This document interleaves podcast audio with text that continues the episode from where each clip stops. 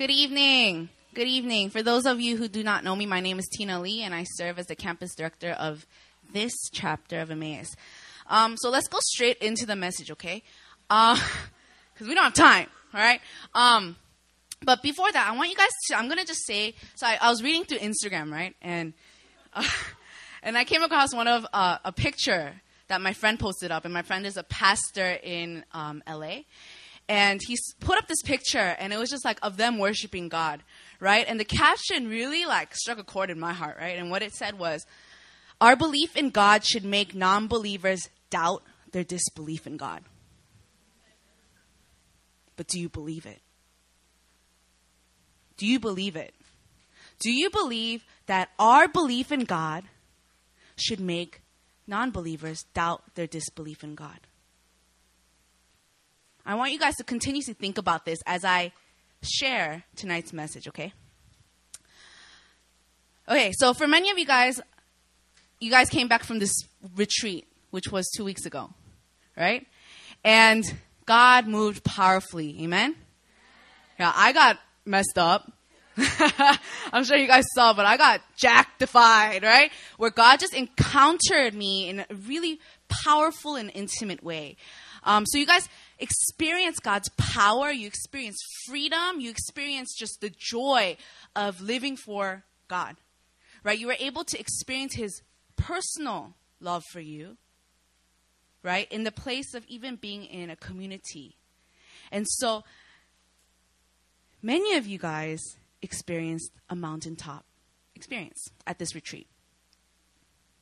So for many of you, I'm sure that, you know, it's been two weeks now, so you're starting to, you know, reflect upon what was happening, what happened, reflect on how God was speaking to you, reflect on the experiences that you may have may have or may not have had. The people that you have met, the deep revelations that God's been giving you, giving to you, you there's probably a lot of things going on in your head. And for those that didn't go to the retreat, it doesn't matter because I'm sure for some of you, you guys have been coming out to Emmaus or you've met people from Emmaus, and you're just there's just a lot of questions in your head. You're just wondering, like, was that real? Or man, that person changed a lot, but is that real? Like, is that going to last, or was it just a momentary experience of just happiness? Because happiness is experiential, right? And so you begin to question all these different things. And for some, you were also invited to a new reality. A new reality. Even your Christianity, your paradigm of Christianity, what it means to be a follower of Christ, was shattered. Because you thought it was one way, but you realized that some things you had to unlearn. So now there's just a lot of things going on, whether it be good or just questionings, like different questions. There's a lot of things going on in this mind. And let me tell you, if you're not thinking about anything, and this whole past two weeks, you guys have just been like apathetic or numb or not thinking about a thing. There's something wrong with that too. There's something wrong with that too. Okay? And so, whether it be you having so many different thoughts in your head or nothing at all, that needs to be confronted. So, before we, I go into my message, right, I'm going to give you uh, just a brief example of a mountaintop experience. And so in Luke 9 20 to 36, I'm just going to briefly summarize, but it's when um, Jesus and three disciples, Peter, John, and James, go up to a mountain to pray. And here, Jesus, his face is altered. He becomes this like glowing figure, and his clothing becomes dazzling, right? And not just that, but we see that Jesus Jesus was talking to two men, Moses and Elijah. And Peter and disciples were sleepy, but when they were fully awake, they realized that Jesus was with Moses and Elijah.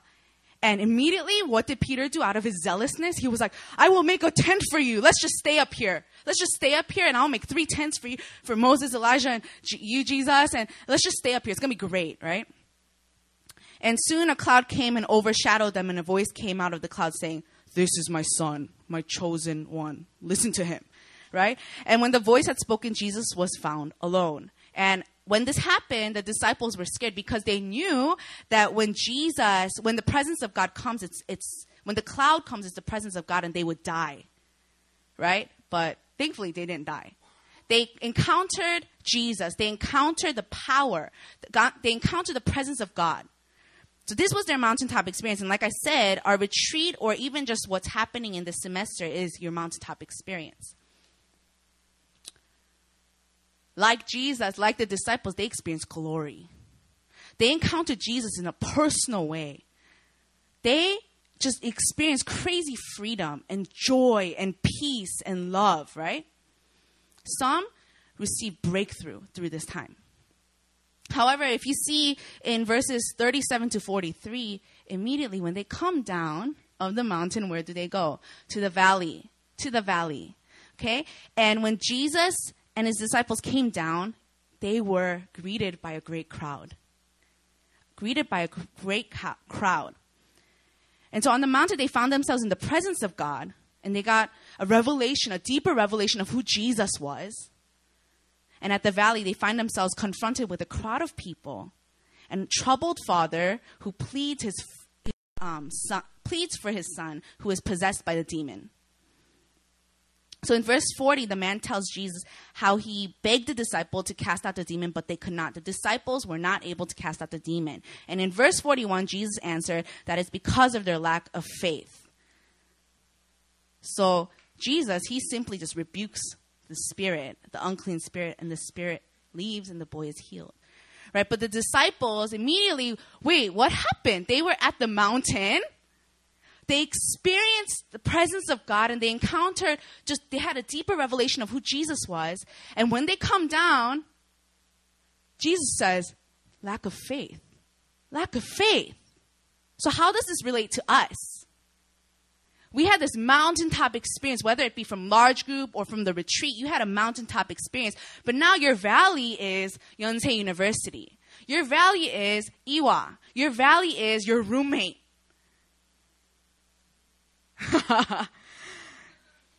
okay, now you're faced with reality again. Everything's not so happy go lucky anymore.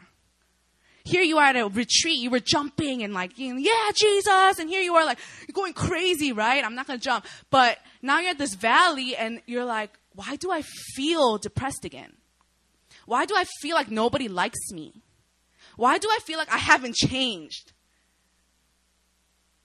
Jesus, are you real? Jesus, do you actually love me? God, are you there? God, did you really transform my life? You come back to the valley and now you're questioning. You're struggling with finances. And you're like, but I thought, I thought that I lack nothing. You were praying for your, your, your brother or sister at the retreat. You're contending for them, and then you come back home to your valley and you find out that your brother or sister is doing worse. You're actually not doing that well at school. And you thought you don't lack anything, but you're not doing well at school. Here you, you get your first credit C, maybe an F. As for fantastic.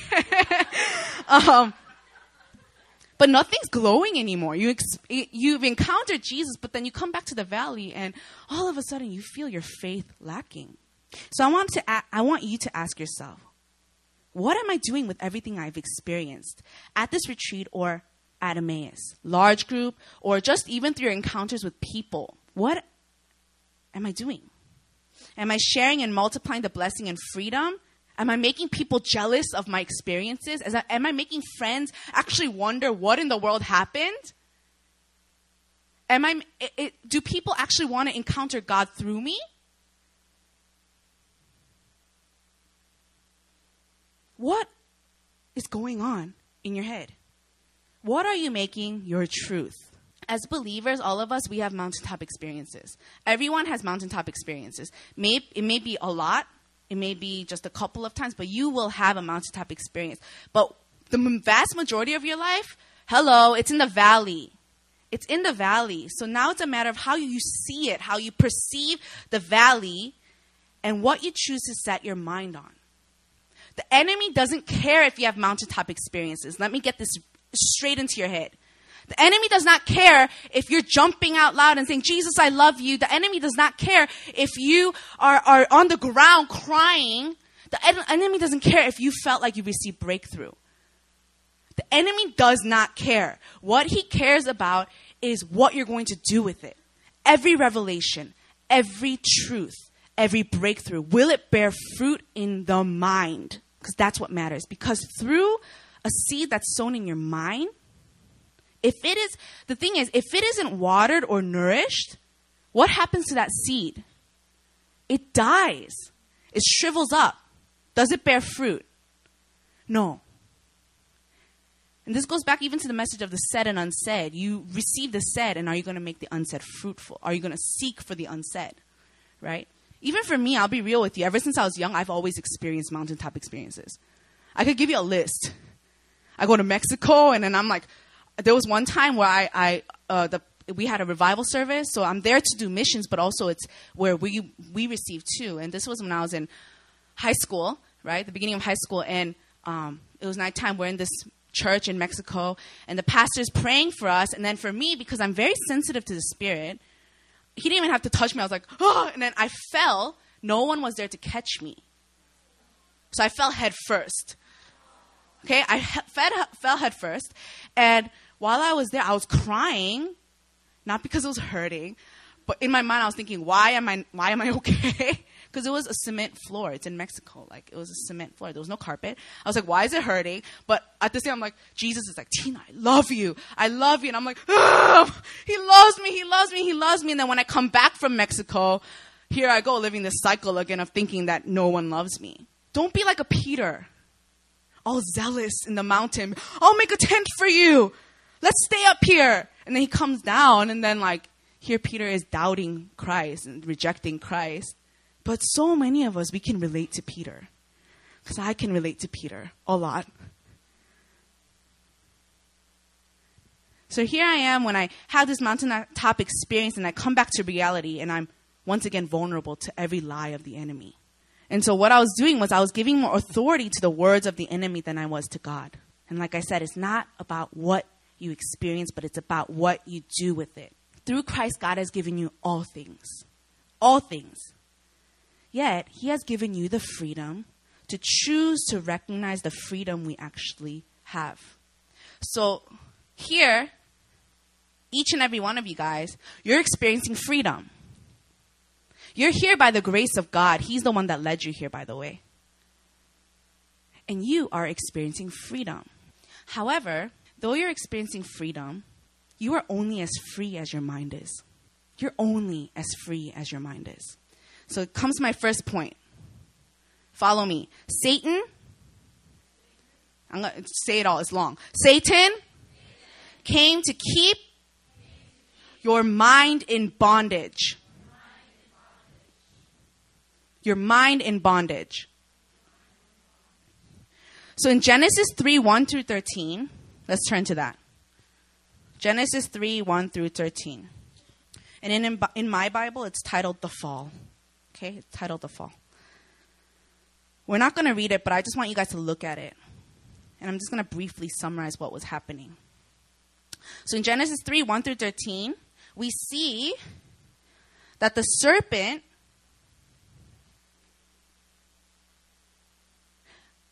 was tempting Eve. But what was the, the first thing the serpent did? This was the first way, the, the first way that the enemy tempted man. And the first way was through deception, implanting a lie. The enemy, Satan, basically asked God in verse 1, he said to the woman, Did God actually say, You shall not eat of any tree in the garden? Because if you eat, you'll be like God, you'll know. So was saying, Did God actually say, Don't eat of it? He implanted a lie. He said, Did God actually say that, Eve? Did God actually say that? It's that's not the he doesn't want you to be like him.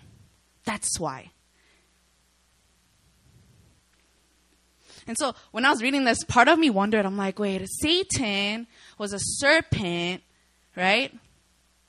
Why didn't he just choke Eve and kill her there? No, I'm serious. Why didn't he just choke Eve and kill her there? He could have just been like, he knows that God made her, so he'd be like, hmm. He had feet then. So he was like, you know, go around the because serpents kill. Why didn't he just kill her right there? Why did he choose to plant a lie? Now that is the question. So think about it even in the natural. Your brain, your brain, touch your touch your head. Touch your head. Every single person touch your head. Touch your head. Okay? Your brain is powerful. Okay, you can let go. So I'm not to be like all scientific on you, but what I'm trying to state is I'm to state the obvious. But sometimes we don't even know the obvious. Okay? Your brain is powerful. If your brain malfunctions, you're dead. You're basically dead. What does your mind what does your brain help you do? It gives you the ability to learn. It gives you the ability to remember. It gives you the ability to think. It gives you the ability not just to do, you know, mind stuff, but physically too, you're able to walk, right? Yeah? You're able to run. If something is off in your brain, you're not able to do, you're not able to function.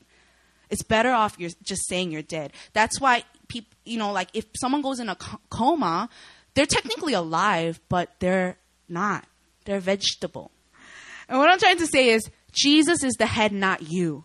Jesus is the head, not you. And the way that Satan was trying to tempt man is saying, you can be God. You can be God. But in the spirit, you were never meant to be the head, which contains the brain. In the body of Christ, you function as a part of the body.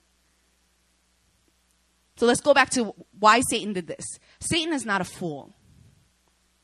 Lucifer, he was, he was really, really awesome. But he also wanted to be like God.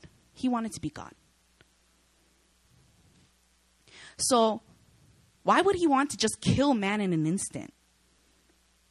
Right? Why would he want to just do that? He knows that God made man in his very own image. What's the best way is by making man that was made in God's image no longer turned to God. Satan's no fool. Think about it. You have a child, okay? Uh, seven, eight years from now, you're going to be married with a baby. Okay? Okay? It's for you guys, not for the staff. Staff is like one to two years from now. Hallelujah. Okay? But seven years from now, you guys will be married. Okay? And you, for women, you, you give birth to the baby. For men, you give, you help give birth to the baby. right? And think about it. All of a sudden, someone comes to, a, a random man comes to your child and says, to your child and starts brainwashing your child. And say, Masande's not your mom. You have to be like Masande. I'm trying to give you a picture.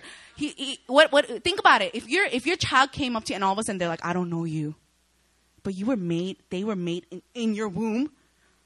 If my kid came up to me and mommy, I don't know you. They don't even say mommy. Like, uh, Tina, I don't know you. I'm like, what?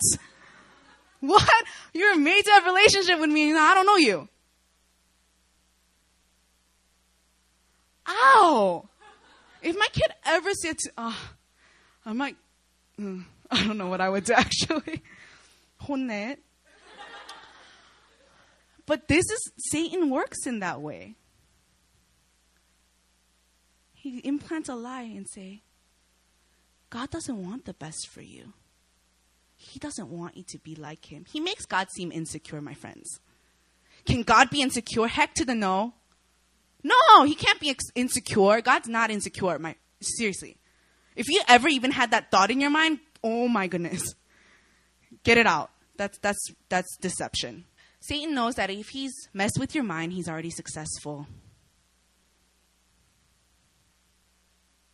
Because you wouldn't be fruitful, you wouldn't multiply, and he paralyzes your mind, disabling you from putting action into your faith. Satan was successful. However, let's go back to chapter 1 and 2. I'm just going to give a brief thing. In in before Satan tempted, before the serpent tempted, oh my, my accent's going crazy. Before Satan tempted Eve, right?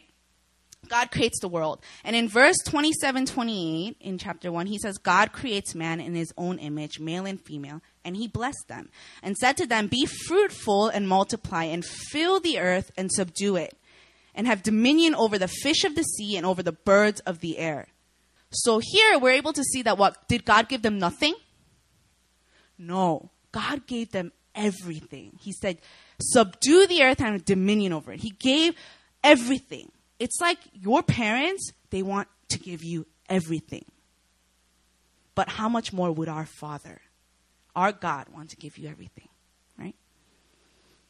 And in chapter 2, verses 16 to 17, God commands man, saying that he may eat of every tree of the uh, he may eat of every tree of the garden except the tree of knowledge of good and evil because they would surely die. It's like this like your parents you're home and there's a little electric socket and your parents say just don't touch that. It's going you're to you might die. Right? To your child you're to it's to it's to hurt. So he's just saying don't just avoid that. But you could play around, do your thing, dance around, eat whatever you want, enjoy. God's saying you have everything, just don't touch of that because you will die. And this didn't mean like literally die, but like I said, think about it. If your mind is dead, you're basically dead. Okay? So for us, how does this rela- relate to us, apply to us? God created you to have relationship with him. Correct? This is something that we should know, right? If you didn't, ta-da. God created you to have relationship with him and to enjoy him. Satan basically said God doesn't want the best for you. God's holding something back from you. But that's not what the Father wants for you. But because of the fall of man, because Adam and Eve believed the lie Satan Satan had said in Genesis 3 7, their eyes were open to themselves and they knew that they were naked. Their minds were enlightened. So they were able to see what God saw. And what happened? They ended up seeing themselves. When they were meant to just focus on the Father and enjoy the Father's presence and enjoy everything that the Father has given them, Satan wanted them to focus on themselves by making them believe that he said, You're going to be like God. So basically, they were like God because they were able to see like God. And now it's them becoming the brain when they were never meant to be the brain. So what was the result? You would think that because their eyes were open, they were and they were like God, knowing good in you, they would be happy, right? You would assume that they were happy. Right? But in verse 7 to through 12, Adam, Adam and Eve saw that they were naked and they felt vulnerable. And then when they heard the sound of the Lord, they hid from the presence of God. They were meant for the presence of God, but they hid from the presence of God. And not just that, they responded in fear, and which resulted to what? Them even blaming each other. No, the woman said to eat it. They started blaming each other. This sounds pretty familiar, huh? Yeah? Yeah? It does for me. You never want to take the blame for anything. It's like, no, no, no, no that, that person did it. No, no, no, no, But get the picture, okay? Right? The enemy attacks the mind.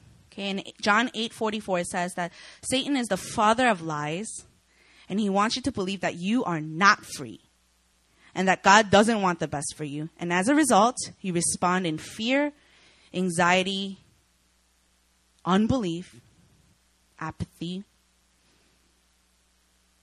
The list goes on and on and on, and you turn away from God, which was never your the reason, which was never your purpose. So let's go back to the retreat and even Emmaus, large group, familia. Satan has already been planting lies and making you question everything that you experience and also question the truth. I was actually listening to a sermon by Bill Johnson, and it was titled A Renewed Mind. Okay? And he said something that brought so much clarity for me personally. And it was saying this. He said, The reason that the enemy works so hard in the realms of anxiety, stress, worries is because he is able to disengage us from effectiveness. He can't engage, disengage us from our final destination, which is heaven, But he can disengage us from our responsibility, which is to be fruitful and to multiply, which is to bring heaven here on earth as it is in heaven, in which um, we are basically we're continuing the ministry of Christ in our lives, right? And even through apathy, unbelief, comparison, all these different things, unforgiveness. The enemy tries to waste your time by disengaging us from what we're really created to be, what we're what we were really created for. He wants you to be not effective. And let's be real, so many people in the church are not effective. Not effective. But that's not what I believe for you guys. Even for me. I'm standing right here speaking loudly and yelling into the mic sometimes and whatever, right? Because now I know who I am in the Lord. And now I know what I was meant for. However, some of you guys know my testimony, but I, though I loved God and I knew his promises, recognized his promises over my life, I was more consumed with my lack. I was, I was more consumed with how much I, I sucked. I believed I had no influence. I believed that I was boring. I believed that I wasn't beautiful. I believed that I needed to strive to gain a reputation and also make money. I believe that's the way that I'm going to get honor. Basically, I believe that living a very independent life would make me happy. And then I would inject God here and there and be like, God, I know you love me. But in the end, I was holding on to my life, independence. And Satan, that's exactly what he wanted for Eve and Adam was independence from God. Independence from God.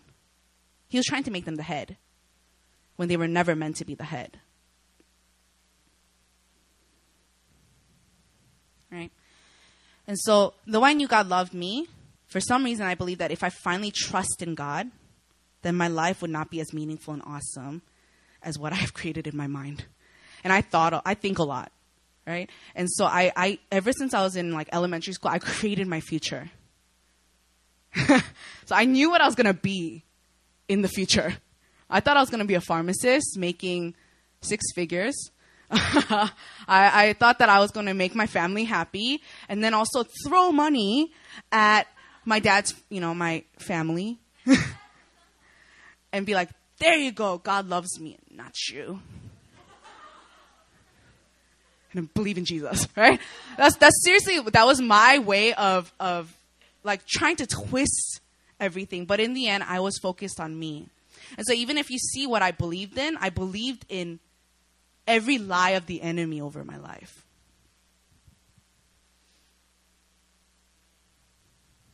So though I was a very independent, you know, gung ho, like women's rights, I really believed in like independence of women. So I took a, like Pastor Aaron, I also took a lot of like feminine classes. And then I took journalism. I was a journalism major, so I would write articles about feminism. And so I really believed in women power, right?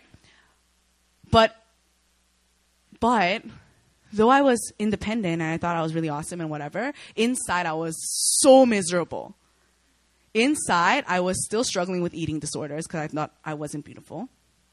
Inside, I was still struggling with like, pe- I feared people so much. So I feared people so much to the point where I couldn't answer phones because if they don't answer, I would feel rejected. I hated sending emails. Like I was pretty intense. So for me, my, my cover up was like even like hang out with friends because if I hung out with them, I would feel I could. I'm I'm, I'm empathy, big on empathy, so I could feel everyone, right? And then everything I felt, I would attack myself with that feeling, and then think that oh man, I stink, right? And so, like I said, though I had all those mountaintop experiences, I came back still struggling with fear of man, still anxious, still believing that, you know, still eating, having eating problems, still, you know, my family was. I, in the outside, I made my family seem like the most perfect family in the world, but inside it was so messed up. So I had I had to play a front. That was my independent spirit, saying, "God, since you can't do this, I have to do all of this, and then prove to everybody that you're good." Do you see that logic? God doesn't need to be proved that he's good. All he wanted for me was to know the truth and believe in it. And once I believed in that truth, it took me years, guys.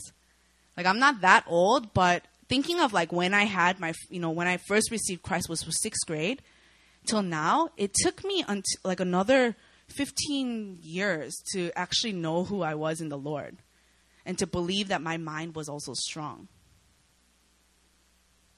And once my mind was strengthened and I stopped, I silenced the voice of the enemy, that's when I believed the truth over myself. Okay? So, uh, number two, Jesus came to set your mind free. Okay? So follow me. Jesus came to set my mind free. This is actually really, really interesting, and it sort of blew my mind. And I hope it blows yours too, but I don't care if it doesn't. John 1917, it was saying how, um, in John 1917, it was talking about how Jesus was crucified at Golgotha. It's the place of the skull, right? So Golgotha was also Calvary, right? That's where Jesus was crucified. It was on the top of that hill, Golgotha. And well, I was listening to this message, and he, this pastor mentioned something, a really, really interesting observation. Um, and he mentioned how Jesus was crucified on top of the hill, right? And this hill, Golgotha, he was saying how it actually looks like the head of a skull. Did, did not get that? So in real life, when you go visit Calvary, Golgotha, that hill looks like the head of the head of a skull. And so I actually Googled it. And I was like, oh, what the? I Googled it. I said Golgotha, the, you know, mountain, Golgotha hill, whatever. And it actually looked like a skull a head of a skull. And so that means Jesus was crucified right on top of the head. Isn't that crazy? So this is just an interesting observation, but it's cool because Jesus' cross was crucified right on top of the head of the skull. Jesus came to set our minds free.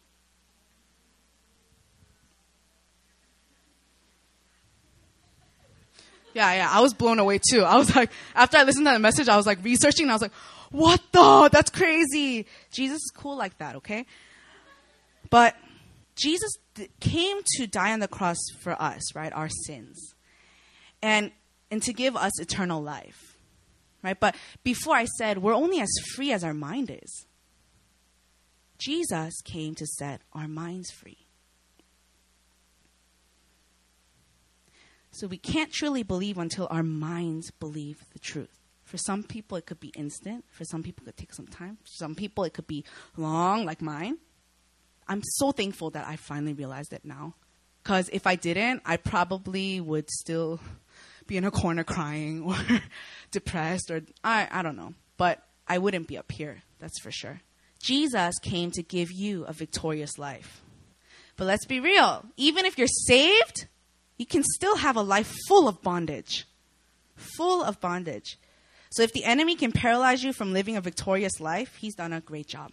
But let me get this let, let me be clear though. The enemy does not have authority over you. So the enemy is really cheap, so he's going to instill lies. But if you think about it, it's just talking. And then now it's us to choose to believe or not to believe. The enemy can't harm you. If you are a born again believer, the enemy cannot harm you. But he can play with your mind. What is bondage? Bondage is a house of thoughts. So rather than listening to the voice of the enemy, we must listen to what Jesus has to say over you, right? And so instead of being bounded to the lies of enemy, let's be bounded to the truth. So that enemy knows that us living under God's grace, setting our eyes on Jesus is true is a true victorious life. Therefore, he is on an agenda to turn us away from the truth. And like I mentioned in my previous message, as you set your eyes on Jesus, your faith is strengthened. Jesus came to reunite us with the Father. And because of that, he gave us the opportunity to once again enjoy relationship with the Father. Okay? And so, though Satan is not stupid, Satan is also not creative. So, even until now, I'm sure you guys could start thinking of different lies that he's been speaking over you. He uses the same tactic to make you ineffective. He makes you believe that God does not want the best for you. This is mind boggling because what? God sent his only son to die on the cross for our sins, right? So that we can enjoy everlasting life. Yet we still fall into the lies of the enemy. That's mind boggling. The difference between Christianity and other religions is actually be, God knows what, it, what it's like to have relationship, and it was in the Trinity. Not just that He sent His Son to basically live the life for like he now we have a precedence. Jesus lived life on this earth. Jesus was tempted. Jesus you know was uh, persecuted. Jesus was also happy. He drank wonderful wine. He he had fun with his disciples. Jesus was our precedence. That's the difference between other relationships because god sent jesus so that we have an example so when you choose to believe in Christ, we are able to have a relationship with the, with the Lord. And because of this, Satan's not happy, right? Satan's not happy. And so he will do anything to make your life a waste of time by making you believe the lie that God doesn't want the best for you.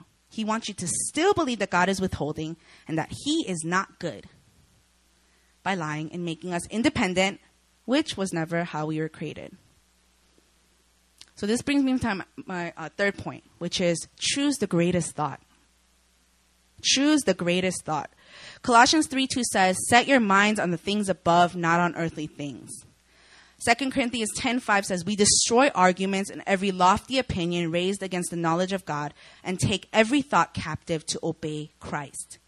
Romans 12:2 says, "Do not be conformed to this world, but be transformed by the renewal of your mind, that by testing you may discern what is the will of God and what is good and acceptable and perfect.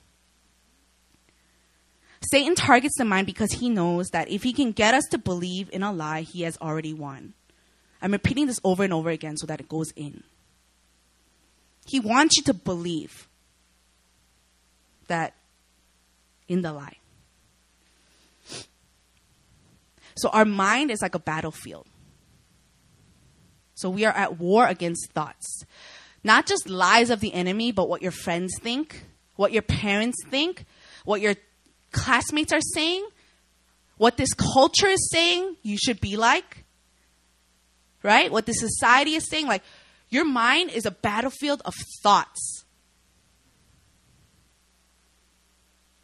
However, you are the gatekeepers of your mind. And you have the freedom to choose what to believe and what not to believe. This is by the grace of God. God has given us the ability to think, and He has given us the grace to believe. But now it's up to us to choose to believe the truth. So many of you guys pray, God, take this thought away from me. I don't want to think this. Ah. You get tempted and you're like, oh, I don't want to think about it. And the thing is, you keep on thinking about it. right? Whether it be lust, whether it be you're angry at someone, whether it be some, you know, like you're just like walking around the streets and you see a sign and now that sign is going over and over in your head. Or like, you know how someone sings a song and all of a sudden you can't help but sing that song? So it's just like over and over and over again. Right? Yeah? Your thoughts, you can't just say, God, take this thought away from me. Because He doesn't want you to just to like, pluck, I'll take this thought. You're, you're a robot then. What's the point? Right? He wants you to grow and mature and be strengthened in the mind. And so that you may make a choice to set your eyes on Him. So, as you put your trust in God, you are giving Him access to renew and transform your mind and give us the mind of Christ. Okay? So, how do you do this practically? I know you heard this many times, but it's the truth. Only the Word of God can set you free. The Word of God is living and active today, and Satan knows that when you read the Word of God, it is living and alive in you. And if you look through the scripture, you could attack every lie of the enemy with the Word. If you look through scripture. Think about it like this the Word of God, they say it's like a double edged sword, right? Yeah? And if you think about uh, fighting, you could kill someone with a sword, right? Yes? I need response. Yes? Yes. Okay. But you could kill someone with a sword, but also if you're in a surgery, you're doing surgery and you're a doctor, what can you do with a little knife, scalpel? You could save someone's life. You could heal them. The word of God kills every lie of the enemy and heals you. Okay? It heals you so that you can be healthy again. You cannot take a thought out of your mind just because you're determined to. I'm sure you guys experience it. Just because you're determined to doesn't mean that it's going to go away. However, you could replace it with a greater thought. This is by the word of God. The, de- uh, the enemy desires to continue to plant seeds of lie in hopes that it will make root and bear fruit in your life. However, you must know that Jesus came to give you a victorious life, and the seed cannot bear fruit as you replace it with a more powerful seed. That's the truth. And you know how I said Jesus is an example for us? Jesus also was tempted. How did he fight the temptation? It was through scripture. It was through scripture, and the enemy fled. He had nothing to say, right? And this, the thing is, enemy also knows the scripture is powerful, so he'll find ways to twist it, right? But that didn't go through. Jesus fought the lies of the enemy with the word. And if Jesus did that, we should too, huh? So, whatever you're thinking in your mind, choose to believe in the truth and silence the voice of the enemy. Choose daily to hear the voice of the Lord, which is through, through prayer and the word. And I was, you know, I, this is from a bunch of different information, but one thing that really was like, whoa, so true is that the enemy, like, lies. If you're busy, if you're really, really busy, you, you don't really fall into the temptations and lies, right? It's only when you're actually really free, whether it be before you go to bed at nighttime, in the morning, during your break times, right? Or when you're bored in class, I don't know. But that's when the enemy starts to see, you know, sow seeds of lies into your mind. This is the times where you have to fight with the with the word of God. Don't just easily give up your time to the enemy. Okay? So, everything that you have and are currently experiencing here in Korea is not just some experience.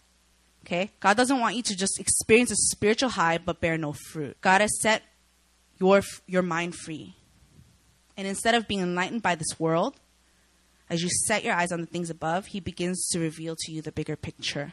As you let go of your own desires he begins to reveal his and how you are a part of it.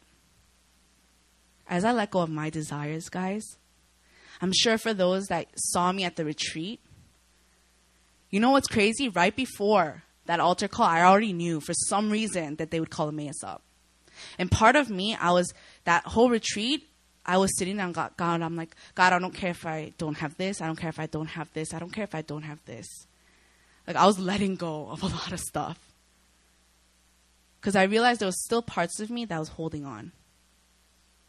Which is crazy because there was still parts of me like, you know how you hear those stories of how, uh, what is it? Some people will share a testimony and be like, I finally let go, and then God blessed me with that and even more.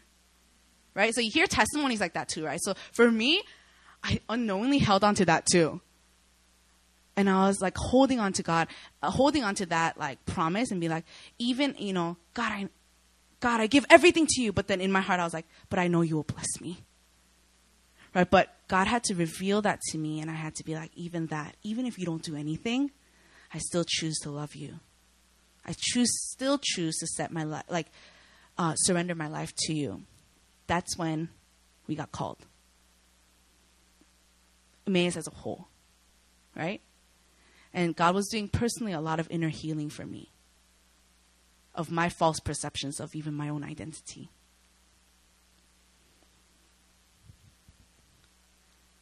So, my final point is this you intimidate the devil. You intimidate the devil. Why? Because if you think about it, when man was created, God gave the whole earth to man, right? But it's also enemy's playground. He thought it was his. He thought it was his. So he's competing with you. And he's intimidated by you because he knows that God's the one that gave you dominion over this earth. That means you have full authority. Satan does not want you to believe that you are more powerful than him. Isn't that true? So true. Therefore, he'll do everything to steal, kill, and destroy your identity at its infancy. That's through your mind. So take captive of your thoughts the obedience of Christ. Jesus is the one that has given you the access to God, and God has given you everything that you need to strengthen your mind. Your mind is strong. Your mind is strong. There's a bunch of lies that enemy's going to say. Even simple things as, even if you're a little bit late to Emmaus, you're not going to miss out. Even if you doze off a little bit, you're not going to miss out. You're sitting in the presence of believers, aren't you? Who said you're loved? Who said you're amazing? You're not. Who said you're going to be influential? They're just trying to make you feel better. Who said you're smart? The enemy is going to implant all these lies. Now, what are you going to do about it? Who said your friend liked you? They're talking smack about you in the back. Hmm. Enemy, he lies. It's like a mosquito. You know how mosquitoes drive you crazy? Like at nighttime, it's like 2 a.m. and it's like you hear, and I'm like, ah! And I sit there and I seriously can't sleep until I kill that thing. But there's times where I actually don't kill it. I just cover my face and I say it does not exist. And then I wrap myself in my blanket. I'm like, I don't care. I'm to go to sleep because my sleep's more important than this mosquito. Enemy doesn't even want to give you rest. But what are you going to do about it? God is strengthening your mind. Jesus came to set your mind free. Let's close our eyes. I'm just going to do a quick thing right now. And basically, it's this this message spoke directly into your mind, where you started to unknowingly believe every lie of the enemy. Whether it be you didn't receive breakthrough, to you coming to large group is a waste of your time because all these people they just ex- they I never went through you never like the enemy lies and say you never went through anything that they did. You could live on your own. You got this. You got this. You don't need God. The enemy is implanting lies when from the beginning of creation you were meant to live in relationship with the Father. So at this time I want you guys uh, for those that want to truly just trust in God, to truly let His to truly set your thoughts captive to the obedience of Christ, to truly let God renew your mind. If you want to believe that and actually choose that, I want you guys to stand up, and I'm just going to quickly pray for you.